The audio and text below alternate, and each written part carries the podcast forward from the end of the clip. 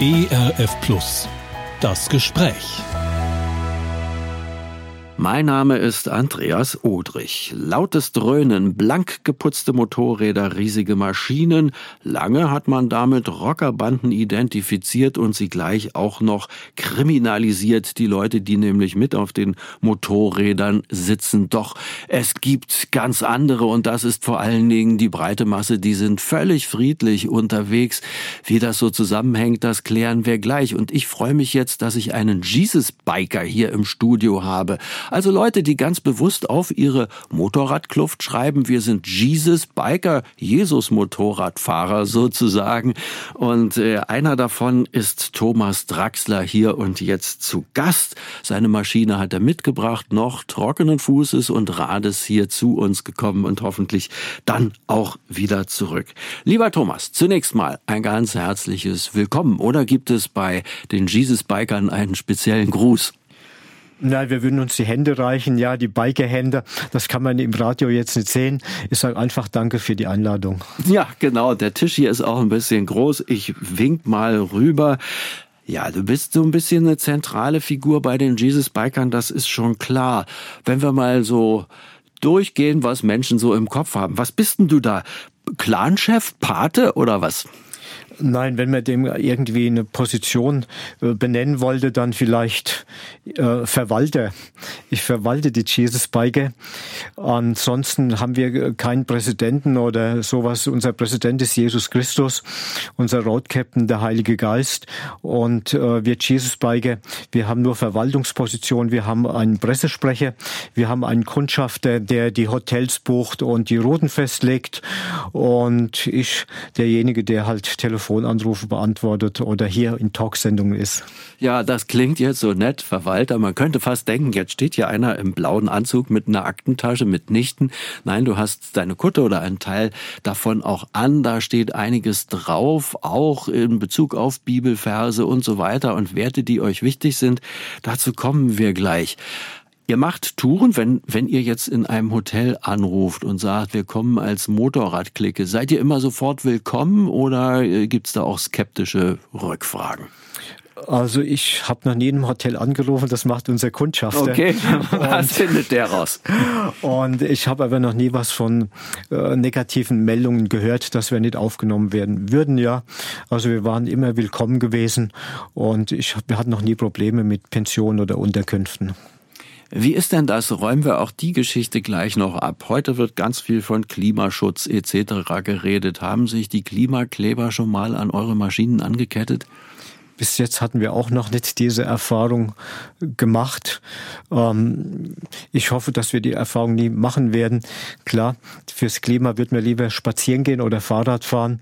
Ähm, ich bin halt persönlich geprägt vom Motorradfahren. Ich fahre Motorrad seit 40 Jahren, geprägt noch von dieser Easy Rider Zeit. Ich, wir sind nicht perfekt, ich bin nicht perfekt. Ähm, wir haben Jesus Christus im Herzen und das Motorrad auch ein bisschen. Ja, und wir werden auch davon berichten, dass ihr unter anderem im Ahrtal äh, euch sehr stark engagiert habt als Jesus Biker, wo es ja immer noch eine ganze Menge zu tun gibt. Easy Rider.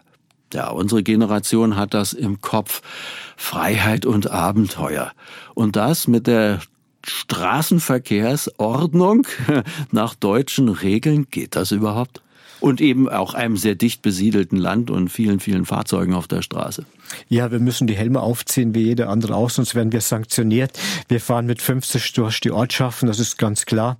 Wir versuchen, ähm, die, die Regeln einzuhalten und dann ist das auch so okay für uns. Das ist für euch okay. Wie reagieren die Leute? Winken welche am Straßenrand? Ich könnte mir vorstellen, irgendwie, es ist ja doch noch immer ein Ereignis, wenn da so eine ganze Truppe durch also wir haben sehr, sehr schöne Erlebnisse, auch wenn wir auf der Autobahn fahren. Oftmals kriegen wir den Daumen hoch gezeigt. Ich bin mal allein auf der Autobahn äh, so 400 Kilometer gefahren. Als ich heimkam, war ein E-Mail gelandet und äh, jemand sagte, ähm, ich habe die Kutte von dir gesehen, mir ging es ganz schlecht. Als ich dich da sah, äh, ging es mir viel, viel besser. Also wir bringen die Botschaft rein und haben durchweg positive Rückmeldungen. Wie ist denn das so? Ähm Gehören Frauen auch selbstverständlich dazu oder ist das mehr so eine Männerschrauber-Freiheitsgeschichte? Naja, die Frauen können auch dazu. Es gilt die gleichen Spielregeln. Du musst ein Motorrad fahren und getauft sein, Christ sein. Und wir haben auch äh, Jesus Bikerin bei uns in unserer Mitte. Die gibt es auch. Na kommen wir mal äh, zur Kutte. Also hinten steht ganz breit Jesus Biker drauf. Da muss ich intervenieren. Ah, okay. Hinten steht drauf Jesus Christus. Mhm. Weg, Wahrheit, Leben und in der Mitte ist das Girot-Zeichen und das ist so ein Alleinstellungsmerkmal. Wir stellen nicht die Jesus-Biker groß in den Vordergrund, sondern den Namen Jesus Christus.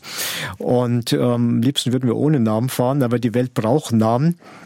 Und deshalb steht der Aufnäher Jesus Biker, unser Name, nur ganz, ganz klein auf der linken Schulterseite, so dass wir, wie auch beim Militär, wo wir die Rangabzeichen an der Schulter haben, dass wir Verantwortung tragen für den Namen Jesus Biker, dass wir immer wirklich bescheiden mit dieser Sache umgehen. Und wir haben auf der Rücken wirklich nur Jesus Christus Weg, Wahrheit, Leben, kein MC und sonstige andere äh, Aufnäher. Das liegt daran, weil ich dich bis jetzt nur von vorne gesehen habe. Äh, du kamst aus unserem Fernsehstudio und dann sind wir gleich rübergeschlüpft ins Radiostudio. Nun steht ja doch noch einiges mehr auf deiner Weste, die du außerdem trägst. Äh, ja, erzähl mal, ich sehe Psalm 15, Vers 1, Psalm 91, wenn ich das richtig sehe. Was bedeutet dir das alles oder was wollt ihr Dann damit erklär ich das. Die Kutti ist einfach, ein, ist einfach ein Gebet für uns, ja. Also oben auf der linken Schulter steht äh, Jesus Biker, ähm, dann über dem Herzen ist der Psalm 115, ah, 115. Mhm. Ja, nur dem Herrn sind wir für den Herrn, die Ehre des Herrn unterwegs. Dann haben wir das Cherot-Zeichen in Hoc Signo Vinces, ja. In diesen Zeichen wirst du segnen, Regna Semper Spiritus. Das gilt wie vor 2000 Jahren, beziehungsweise als Kaiser Konstantin ähm, an der Milwischen Brücke dieses Zeichen auf die Schilde seiner Soldaten machte. Und darunter steht dann haben wir noch ein Aufnäher, eine Bruderschaft. Mir ist dieser Gedanke gekommen. Ähm, wir waren sehr oft eingeladen auf ähm, Jubiläumsfeiern, 30 Jahre Motorradclub, 40, 50. Wir Christen, wir haben eine Bruderschaft seit 2000 Jahren. Und das ist der nächste Aufnäher, Bruderschaft seit 2000 Jahren. Unten haben wir äh, wo normalerweise immer irgendwelche Gebietsansprüche da sind, wie die haben wir absolut nicht. Wir haben universal dastehen. Das heißt, wir sind weltumspannend mit den Glauben. Dann geht's auf der rechten Seite unten los. Ähm, da steht äh, ewiger Bund. Mit Jesus Christus kam der ewige Bund. Und das ist bei jedem gleich. Und dann haben wir einen Teil noch individualisiert. Da kann jeder sein Roadname draufschreiben oder was ihm sehr nahe liegt. Bei mir steht Kampfbäder drauf. Ich habe 40 Jahre Kampfsport gemacht und habe versucht, auch jeden Tag meine Gebetsdisziplin einzuhalten. Und das ist auch ein Kampf. Und deshalb hat mir ein Mönch halt, der Pater Wallner, diesen Begriff ans Herz gelegt, den Kampfbeter, von dem habe ich zum ersten Mal gehört. Dann geht es weiter. Ähm, wir haben in unserem Jesus Biker Bruderschaft ja Christen aus verschiedensten Richtungen. Das gibt katholische, evangelische, freikirchliche, syrisch-orthodoxe Christen, griechisch-orthodoxe Christen, dass wir uns auch kennen. Deshalb haben wir die Kürzeln hier. Bei mir steht RK. Ich bin ähm, römisch-katholisch, evangelisch haben EV und so weiter. Wir haben auch Christen, die keiner Kirche angehörig sind. Die haben OK drauf drauf, das ist auch okay. Und dann JFFJ, Jesus Forever Jesus und 103, der zehnte Buchstabe ist ein J und der dritte ist ein C, das steht für Jesus Christus. Wir gehen dann noch einen Schritt höher. Ähm, wir haben die menschlichen Tugenden, das ist die Klugheit, die Gerechtigkeit, die Tapferkeit und Mäßigung, die uns so als Leitwerte dienen sollen. Wir sollten, bevor wir irgendwie reden, erstmal diese Engel prüfen lassen. Ist das klug, was ich sage? Ist es gerecht? Ist es vielleicht auch tapfer, muss es auch manchmal sein, aber auch maßvoll. Und darüber steht der größte Schutzpsalm, das ist der Psalm 91. Alle Achtung, das in einem Rutsch Gehst du ja wahrscheinlich ja schon. Also äh, in Biker-Kneipen oder Lokalitäten gibt's ja auch, wo Biker gezielt hinfahren, weil es an einer guten Strecke liegt oder so. Kommst du mit Leuten ins Gespräch, wenn die das lesen? In der Tat, wir werden angesprochen und dann erzähle ich genau das Gleiche wie hier auch, die Bedeutung der, der Aufnäher, die wir hier da haben, dass die Kutte ähm, unser Gebet ist, dass wir die Kutte einfach auf der Straße zeigen, äh, dass wir zu Jesus Christus stehen. Äh, so einfach ist das oder so einfach kann das sein. Nun engagiert ihr euch auch. Äh, Stichwort Ahrtal.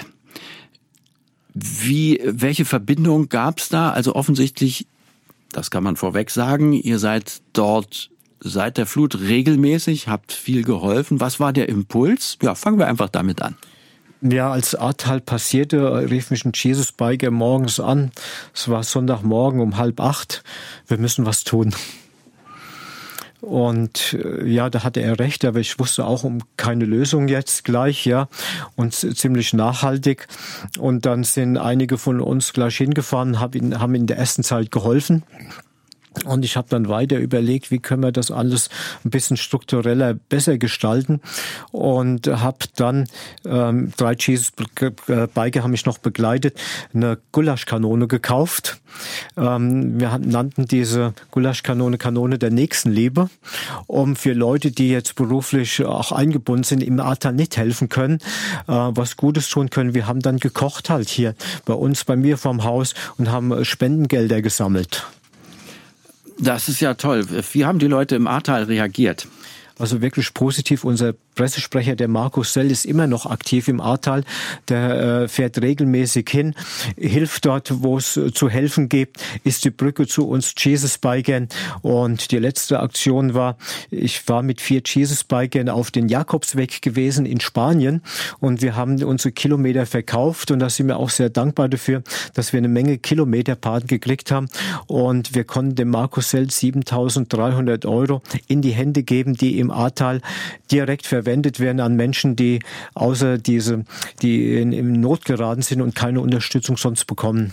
Wie ist denn das, Alter? Wie ist der Kontakt zu den Menschen gewachsen seit September? Jeden Monat ein Wochenende als Fluthelfer. Bis jetzt noch? Äh, ja, das ist der Markus Sell, der da federführend ist. Wenn wir von Jesus Bike reden, ähm, wir sind bundesweit ähm, verstreut und ähm, jeder hat so seine eigenen Projekte da. Und äh, federführend hier für das Ahrtal ist der Markus Sell, unser Pressesprecher. Du selber, äh, du hast gerade gesagt, ihr, ihr habt den Jakobsweg gemacht, aber das nicht mit dem Motorrad und sogar noch sozusagen den besonderen Jakobsweg, den Camino Primitivo, das klingt so, als wenn es so ganz einfach und easy wäre, aber es ist ja genau das Gegenteil der Fall. Es ist quasi der schwierigste. Erzähl mal, warum hast du den ausgesucht? Und dann gucken wir uns mal an, wie es dann da war auf diesem sogenannten Camino Primitivo. Ja, das ist der ursprünglichste Weg, der hat äh, nur 313 Kilometer. Die Herausforderung ist die 8.000 bis 12.000 Höhenmeter, die da sind. Eine Jesus-Bikerin äh, hatte den Vorschlag gemacht, ihr Lebenswunsch war es, ein Camino zu gehen. Und ich sagte zu ihr einfach, ja, da werden bestimmt sich Jesus-Biker finden lassen. Die haben sich gefunden. Wir waren letztendlich zu viert gewesen und sind den Weg dann ab 1. April dieses Jahres haben wir diesen Weg begonnen zu laufen. Und das war eine spannende Zeit. Äh, für uns gewesen und nochmal wirklich Dank an unsere Kilometerpaten, die uns die Motivation gegeben haben, auch wirklich jede Etappe dann trotz Schmerz und was noch alles so dazu kam, durchzustehen. Auch diese Kilometer habt ihr für einen guten Zweck quasi verkauft. Genau, wir äh, haben fürs Ahrtal die Kilometer verkauft und da kamen jetzt 7.300 Euro. Wahrscheinlich kriegen wir jetzt noch ein Tausender mit dazu. So im Nachgang, wo eine Dame erfahren hat, ähm, dass wir da gelaufen sind. Und das ist äh, eine Dame, die aus, aus einer deutschen Akademie für Waldbaden kommt. Die trifft sich nächste Woche mit mir und äh, übergibt mir nochmal 1.000 Euro. Und dann haben wir insgesamt 8.300 Euro, die fürs Ahrtal verwendet werden können. Ja, also man könnte euch auch Geld geben, obwohl ihr schon fertig gelaufen seid. Du hast die Höhenmeter genannt, die es da zu überwinden gilt.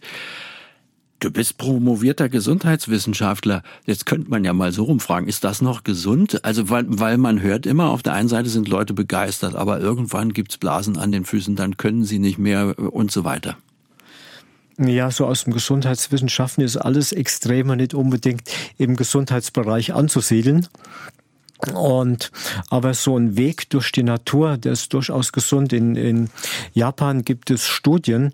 Ähm, es gibt ähm, seit 1984, glaube ich, 40 Heilwälder und äh, das sind Blutuntersuchungen. Wenn man zwei bis drei Tage sich in der Natur aufhält, würden die ähm, die Abwehrzellen in Quantität und Qualität zunehmen. Also es gibt seriöse Studien darüber. Der Aufenthalt in der Natur ist sehr gesund und auf dem Jakobsweg ist man ja viele Tage oder Wochen in der Natur.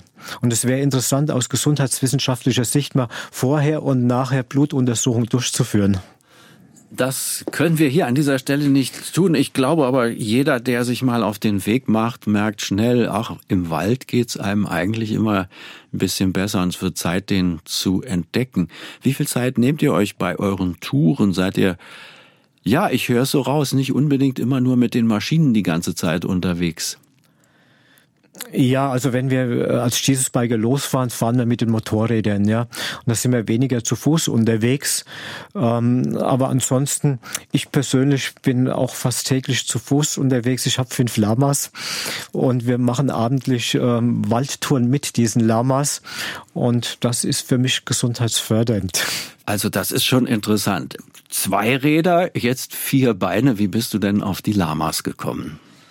Ab und zu fahre ich für ein Kreuzfahrtunternehmen durch die Welt und als ich ähm, 2020 war das gewesen, wieder zurückkam, da habe ich Deutschland ganz anders hervorgefunden. Ja, all diese Dinge, für die ich gelebt habe, meine Praxis, die Seminare, die Kampfsportsache. Ich kam heim und mein Sohn hatte alles zugemacht. Ja, es war ja die Corona-Zeiten, alles war geschlossen und wir hatten kein Klopapier daheim. ja, das kam auch noch dazu. Das hatten wir gemeinsam. Und ähm, dann hatte ich irgendwie mit meiner Frau noch eine Woche Urlaub gemacht und wir kamen zufällig auf eine Lama-Ranch unter. Und es hat mir wirklich sehr, sehr gut gefallen da. Und ich hatte in dieser Zeit noch nie so viel Zeit gehabt, in meinem Leben nachzudenken. Ich war immer sehr eingespannt, auch beruflich. Und dann war so drei Optionen gewesen. Ähm, zum einen, ich hat, bin Lehrbeauftragter an der Hochschule seit 15 Jahren. Für? Ähm, für Prävention, Gesundheitsförderung, gesund, betriebliches Gesundheitsmanagement.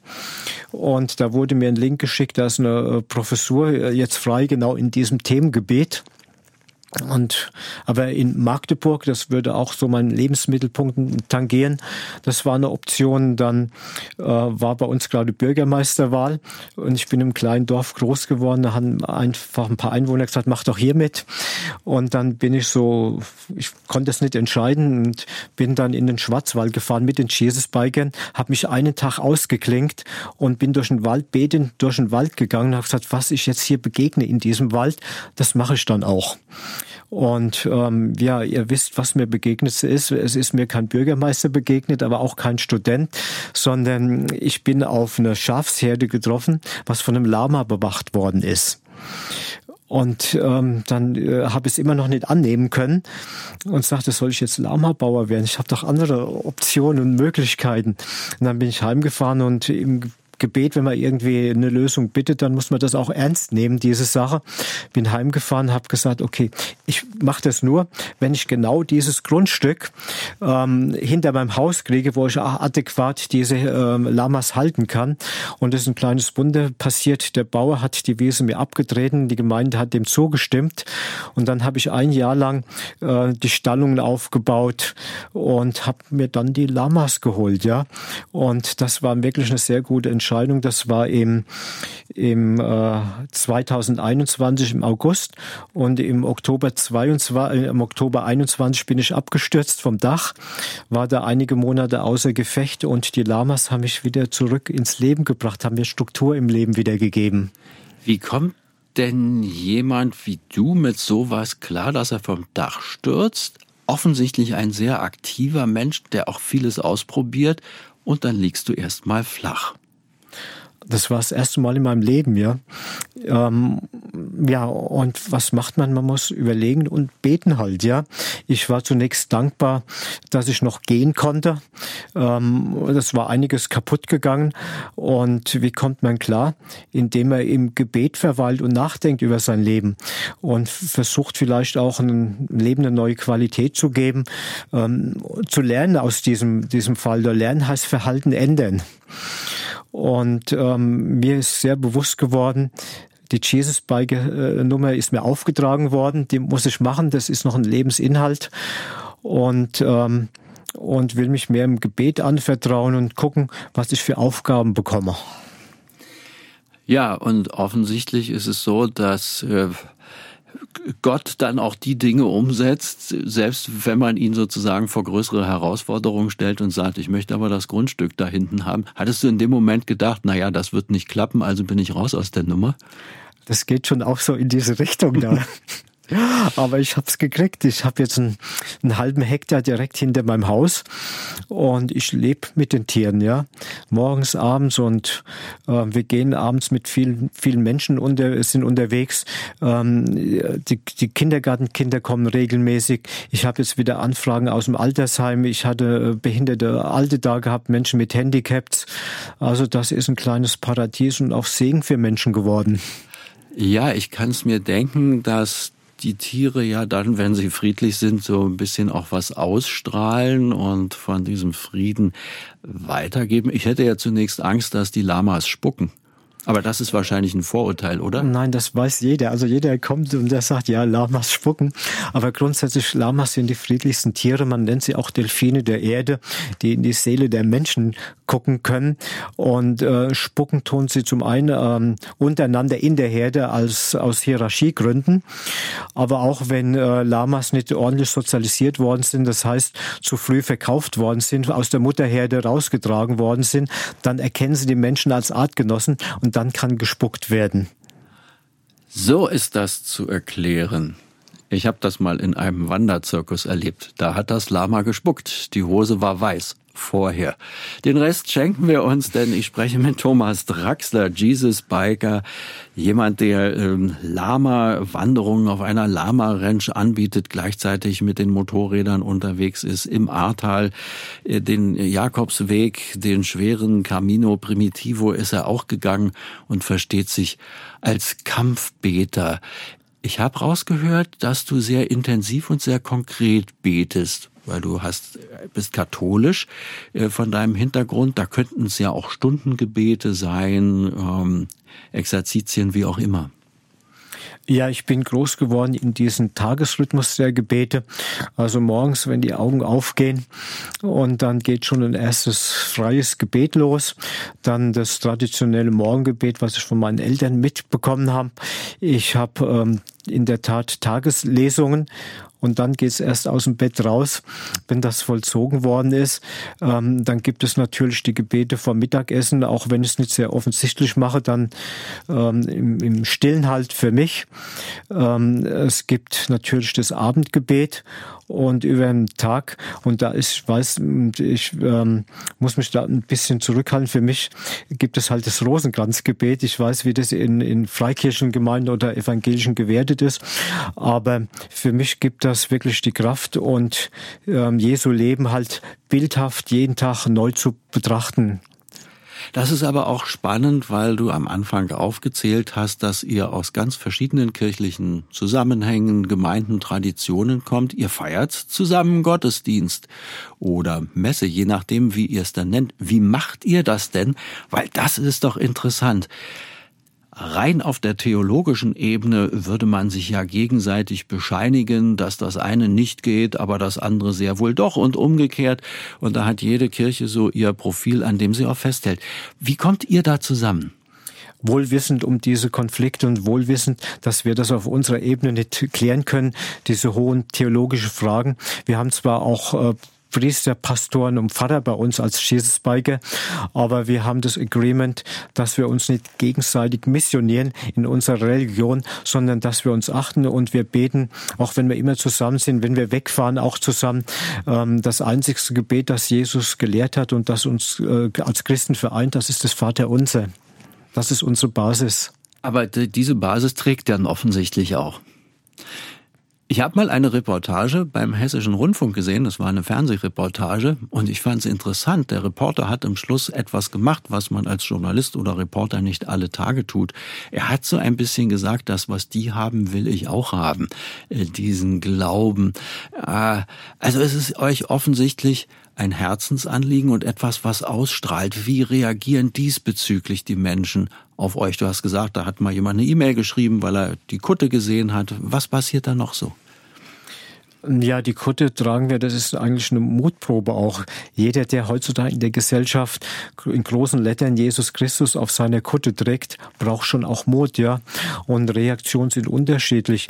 Also wenn wir zusammen auf einem äh, normalen äh, Fest da stehen, da kommt schon mal diese Aussage, was seid ihr für Verrückte? Aber da muss man einfach friedvoll damit umgehen. Das weiß man, dass sowas passieren kann. Wir steuern halt auch immer wieder ähm, Gottesdienste an. Wir gehen in alle möglichen Gottesdienste sei es in freikirchlichen Gemeinden, evangelischen, in, in katholischen auch. Und wenn wir reinkommen, wird oftmals mal skeptisch geschaut auch. Wir gehen dann in die vordersten Bankreihen rein und dann kann man lesen, was wir auf unseren Rücken tragen. Und wenn wir aus den Kirchen rausgehen, kriegen wir oftmals auch ein Schulterklopfen und wo gesagt wird, schön, dass es euch gibt, dass ihr euch wirklich ähm, zu diesem Bekenntnis auch zeigt und, und Mut habt, auf die Straße zu gehen damit. Wir sind eingestiegen, auch mit dem Vorurteil, dass viele Leute denken, aha, da kommt so eine, ja, Rockerbande, wie auch immer, so ein Motorradclub und dann wird das kriminalisiert. Den ist man in den USA sogar mal nachgegangen und hat das untersucht. Du kennst die Untersuchung. Erzähl mehr davon, Thomas. Das war in den 40er Jahren, ich glaube 47 war das, da hat die amerikanische Motorcycle Association ein Motorradtreffen veranstaltet und es kam da zu Rangeleien und Ausschreitungen und dann wurden die Zahlen bekannt gegeben und 99 haben sich ordentlich verhalten und nur ein Prozent ähm, äh, waren an diesen Ausschreitungen da beteiligt und da kam dieser Begriff ein Prozenter zustande. Mhm. Aber ihr gehört zu den 99 Prozent oder zu den ja, 1 Prozent extra Jesus Bikern? Wir äh, tragen ähm, 100 Prozent. Es hat mal eine Jesus-Bikerin aus einer freikirchlichen Gemeinde und, und diesen Satz habe ich immer noch im Kopf. Die sagt, ein halber Christ ist ein ganzer Mist. Und ich, das hat mich so getroffen, ja. Und deshalb haben wir 100 Prozent Jesus-Biker. Also ihr seid 100 Prozent Jesus-Biker.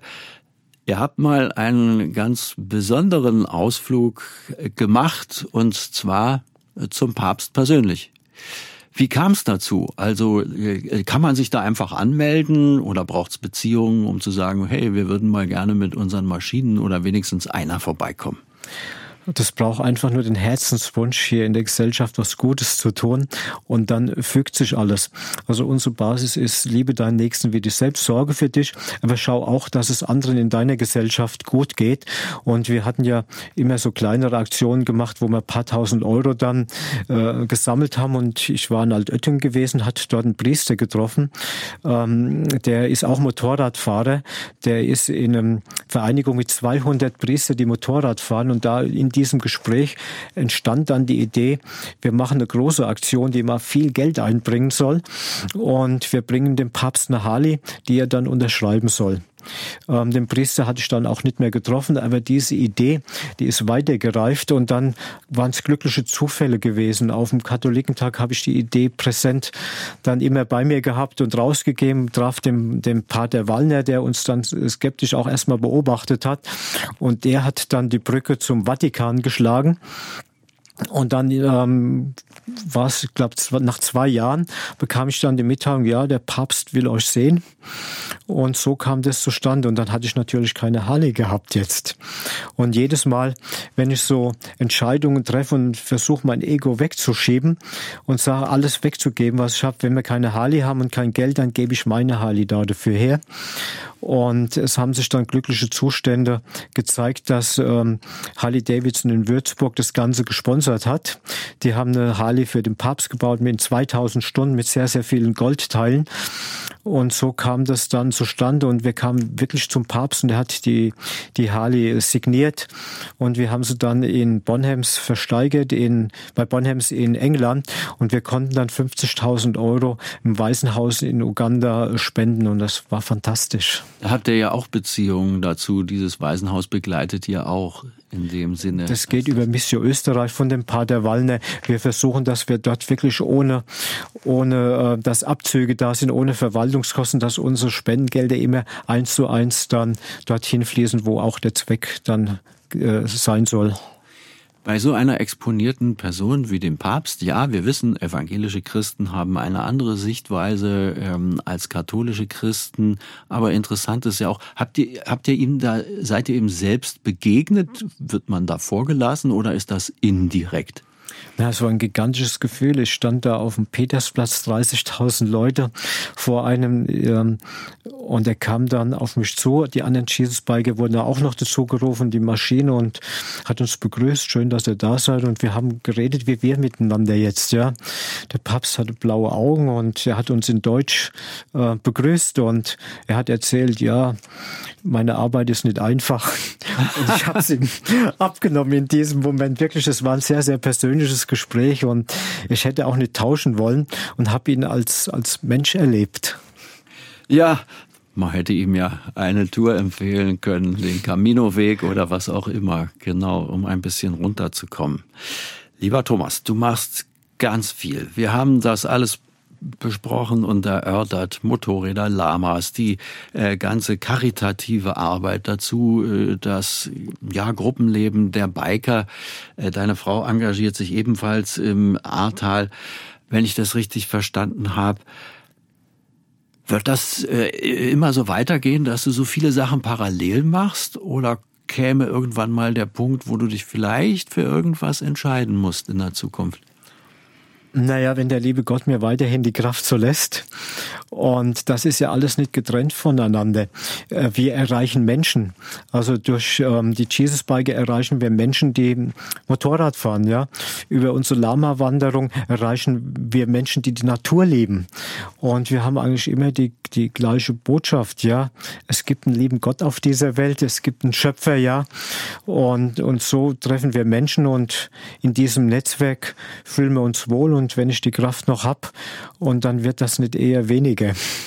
Gibt es vielleicht schon Pläne zu etwas Neuem, was wir noch nicht kennen? Na, ich bin gerade in der Vorbereitung, die zehn Jahresfeier der Jesus Biker vorzubereiten. Es wird eine große Fahrt geben vom 17. bis 21. Juli nach Österreich ins Kloster Heiligenkreuz. Dort werden wir eine sehr, sehr große ähm, Feier begehen mit einem Festgottesdienst, mit einem Motorradtreffen. Das steht jetzt an. Und ähm, ich habe noch ein bisschen was gut zu machen. Als ich da, da lag im Bett, sagte ich, mache noch eine soziale Aktion und würde mit den Lamas 400 100 Kilometer nach Altötting gehen und dann auch das Ganze wieder mit einem sozialen Zweck versehen. Dann glaube ich sehr wohl, dass man dich entweder mit der Maschine oder mit den Lamas irgendwann früher oder später treffen wird. Ich habe den sanftmütigsten Kampfbeter kennengelernt, den ich je getroffen habe, Thomas Draxler, und sage an dieser Stelle Lieber Thomas, ein ganz herzliches Dankeschön, dass du bei uns im Studio warst. Wenn Sie die Sendung noch einmal hören wollen, finden Sie diese bei uns im Internet, ERF Plus und dort in der Audiothek in der Rubrik Das Gespräch. Und da haben wir dann natürlich auch nochmal die Homepage von äh, Thomas Draxler und den Jesus Bikern verlinkt. Denn wenn Sie sich da noch näher informieren möchten, das eine oder andere gehört haben, was Sie interessiert, dann können Sie da mal reinschauen und gegebenenfalls, ich denke, ihr freut euch über das Kontaktformular. Kontakt Kontakt aufnehmen. Ja, danke für diesen Kontakt. Jetzt, wie gesagt, mein Name ist Andreas Odrich. Ich freue mich, dass Sie mit dabei waren beim Zuhören. Bleiben Sie geistreich. Das Gespräch. Mehr auf erfplus.de oder im Digitalradio DAB+. Hören Sie ERF. Gutes im Radio.